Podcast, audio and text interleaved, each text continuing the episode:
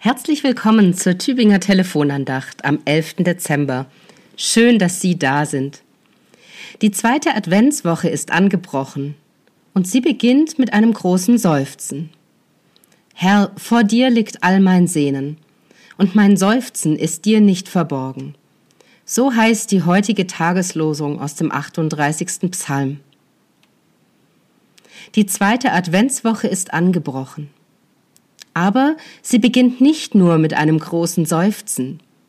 Sie beginnt auch mit einer großen Hoffnung. Seht auf und erhebt eure Häupter, weil sich eure Erlösung naht, heißt der Wochenspruch. Kopf hoch, schaut auf, denn eure Erlösung ist nicht so weit entfernt, wie ihr es befürchtet. Diese Ermutigung wird uns diese Woche an jedem Tag bis Samstag begleiten.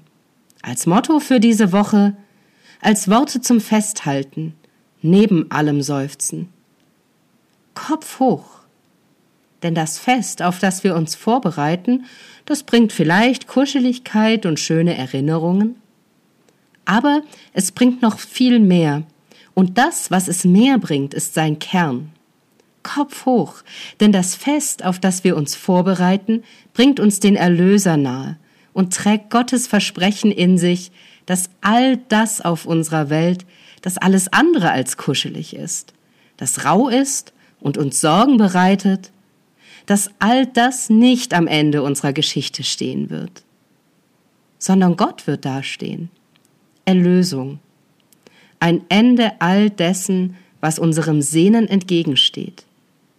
Ein Ende all dessen, was uns seufzen lässt.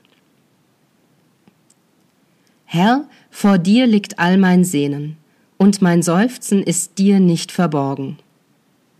Und das Fest, auf das wir uns vorbereiten, lenkt unseren Blick auf Menschen in einer Nacht, die so voller Zumutung war, dass viel Sehnen und Seufzen in ihr lag, ehe die Engel alles Sehnen und Seufzen in den Gesang ihrer Freudenbotschaft hüllten. Und es lenkt unseren Blick auf diejenigen, deren Leben auch heute voller Sehnen und Seufzen ist.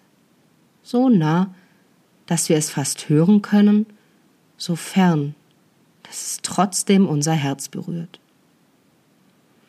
Und dieses Fest, auf das wir zugehen, erinnert uns daran, dass ihr Seufzen und unser Seufzen in dieselbe Nacht hallen, unter denselben Sternen Gott entgegen, dem all das nicht verborgen bleibt. Wie neu wäre die Welt schon, würden auch wir Menschen, die wir unter denselben Sternen leben, gegenseitig auf unser Seufzen hören und unser Sehnen sehen. Ihre Pfarrerin Michaela Stock aus Neustetten.